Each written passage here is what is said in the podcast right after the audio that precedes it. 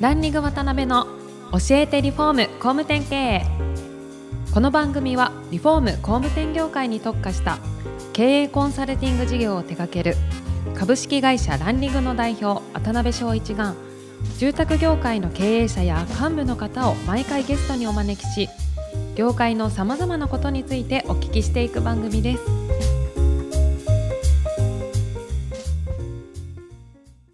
皆さんこんにちは。さあ今週も始まりました。ランニング渡辺の教えてリフォーム工務店経営。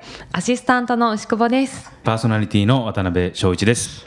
渡辺さん今週もよろしくお願いします。よろしくお願いします。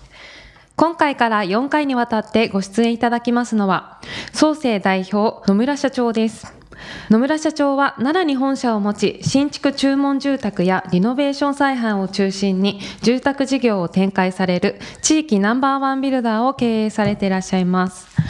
また住宅 ×IT という切り口でアプリの開発や最近話題の人工知能を住宅に導入する仕組みを開発されるなど先進的な取り組みを積極的に推進されています。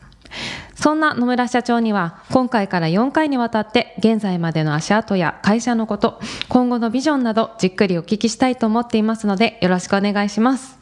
はい野村社長よろしくお願いします。よろしくお願いします。お願いします野村社長は、えーはい。業界の中ではかなり有名な方だと思うんですが。恐縮です。まあ今回から4回にわたってですね、い、ろいろ突っ込んでお聞きしたいと思ってますので、はい。ぜひよろしくお願いします。お願いします。はいで今回はあの1回目ですので、はい。野村社長の人となりみたいな部分をいろいろですね、はい。お聞きできたらと思うんですが、はい。個人的にはここのパートが僕は一番 楽しみだったりするんですけどお生まれはあれですよ奈良のお生まれはい奈良県で生まれました。えー今のキャラからはねそのまま多分はい。大人になられた感じなんかなっていう印象もあるんですけど お子さんの時ってどんな感じ？えっとね、はい。まあ実はそんなでもなかったんです。中学校2年までははい。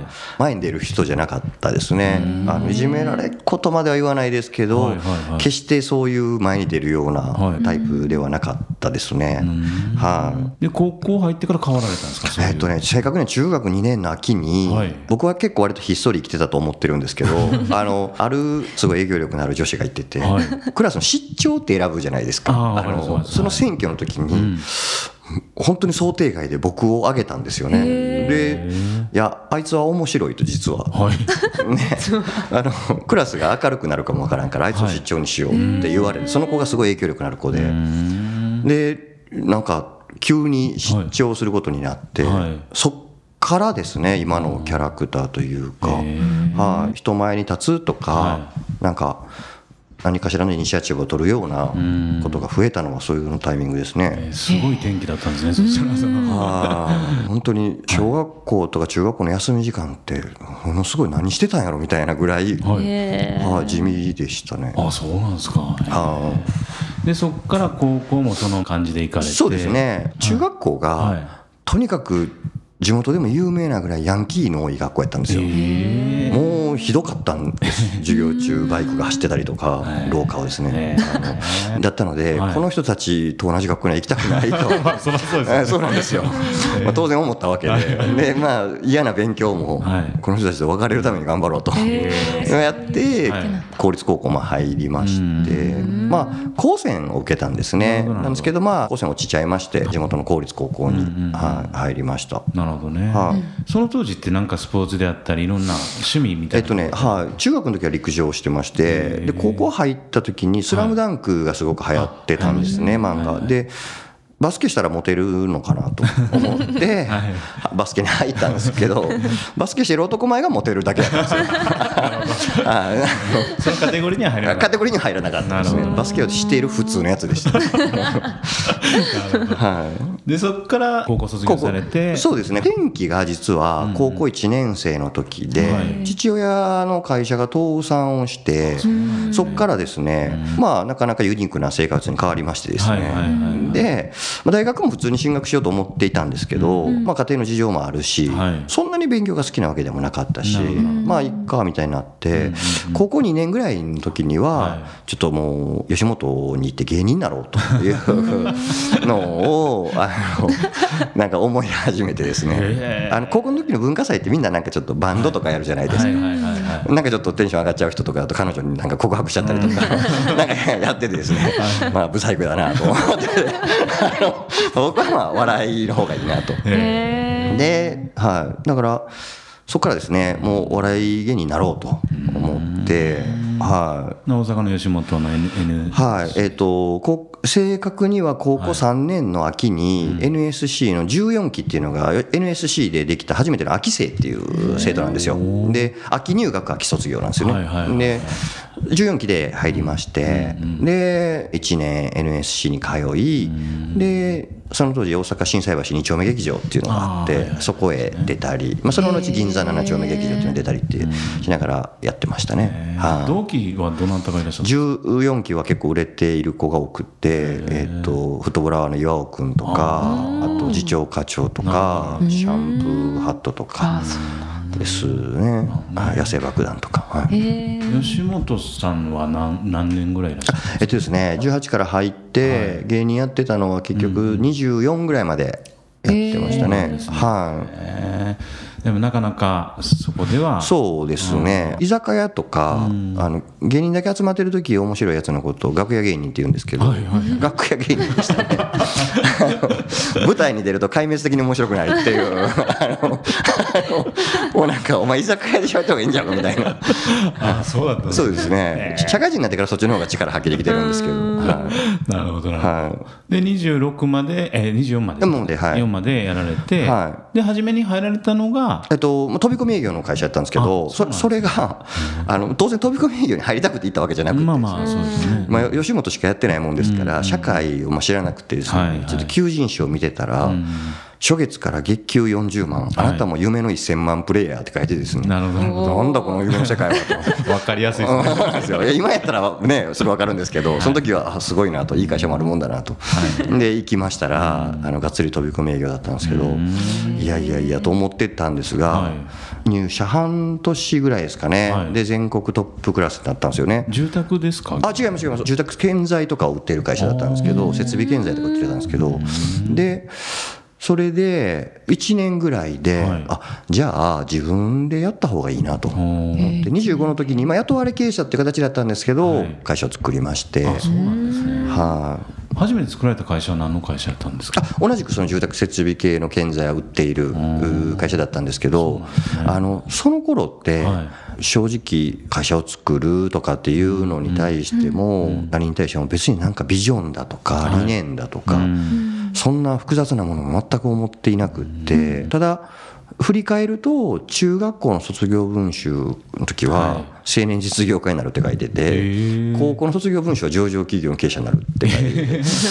僕の人生どう振り返ってもなんでそんなことは思ったのかわからないんですけど書いてるんですよね。なるほ。どね。うんまあ血筋みたいなものももちろんあったのかもしれないですよね。ね。なんかまあ、はい。えーなるほどね、はい。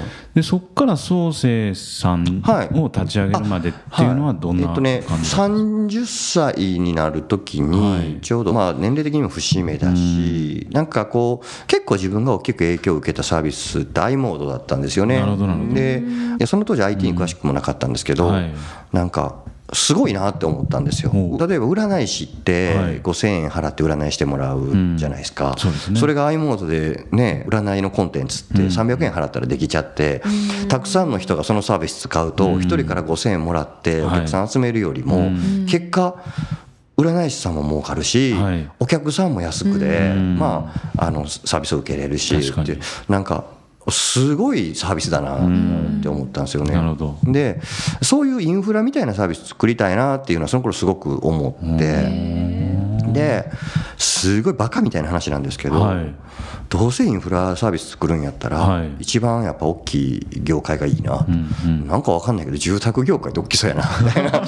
もうほんまにはあって言われる話なんですけど。あのそれで地元の奈良県にある、それこそ年間50棟ぐらいやっていた住宅会社さんにはい。入社させてもらったんです、自分の会社を閉じてサラリーマンとしてうん。年収も10分の1ぐらいになってだったんですけど、はいはい、でそこでうん2年半ぐらいですかね、はい。住宅会社で勉強させてもらったんですけど、はい。それがもう全ての人生の転機というか、うんうんもう一言で言うともうやばいなこの業界って。あのやばいっていうのはまあその面白いっていい面白いっていう。ああのまずそのお客さんに対してはい。3000万のもんを売ってるっていう意識をほとんど持ってないし、やってる方が。やってることが。今ってはい。僕正直この10年ぐらいで住宅業界凄まじく綺麗になったなと思ってるんですよ。すごい良くなりましたよね。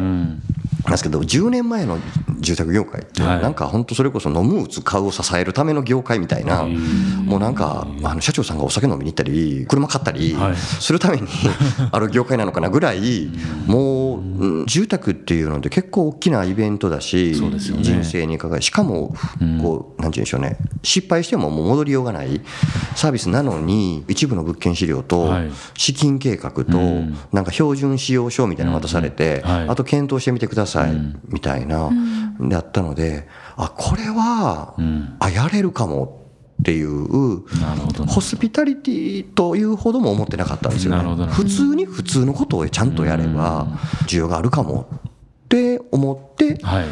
創生を作った。なるほどね。はい。それ2年半やって、その2年半後にソースを作られたっていうことなんですね。はい。へー。ですけどなんかね野村さんって本当にまあ何回かお会いする中で、やっぱりこう人間っていうものをよく知ってるなっていう印象があって、はい。はい。人の感情とか、はい。はい。はい。いろいろこう動く動機づけとか、はい。はい。はい。まあそういうところでいくとやっぱりもう勝てるなっていう確信はその時にはあったんでしょうね。そうですねいまだにそうなんですけどうん。徹底的に人間っていう生き物に対しての興味関心が強いんですよね、うん。だからうん。なんか住宅ってはい何一つたりとも自社で作ってない商売なんですよね、デ確かに。ィレクション商売なんですよね。リクシルさんからキッチン仕入れ、うん。どこどこから外壁材仕入れ、はい。どこどこから金物仕入れって言って、ケーキ屋さんでも素材の1個くらい自前で作ったりするんでみたいな。あの住宅って見事にディレクションなので。そもそもハードでの差別化をうん。企業がしたところで、はいお客さん側からしたらさっぱりわからんとまあ確かにいうのが現状だろうなって思ったんですようね。んなるほどね。わかりました。まあいろいろちょっとお聞きしてるともっともっと聞きたいことがあるんですが、はい。そろそろ時間になりまして。はい。であの次回はそうですねそういう創生さんをはい。6年でナンバーワンビルダーでした地域。そうですね、まあ、その柏市というローカルエリアですが、そこでは3年でナンバーワンにな3りました。年で、そういうふうにこう順調に一気にはい。伸ばされてきたまあポイントとか戦略みたいなところをお聞き次回できたらなと思います。わかりました。はいはい。それではお時間が来てしまいました。次回も野村様にはゲストにおいでいただきます。また詳しくお聞きしたいと思います。本日はありがとうございました。ありがとうございました。今回もランリング渡辺の教えてリフォーム工務店経営をお聞きいただきありがとうございました番組では渡辺や住宅業界の経営者幹部の方へのご質問を募集していますウェブサイトランリグにあるお問い合わせフォームよりお申し込みください。お待ちしています。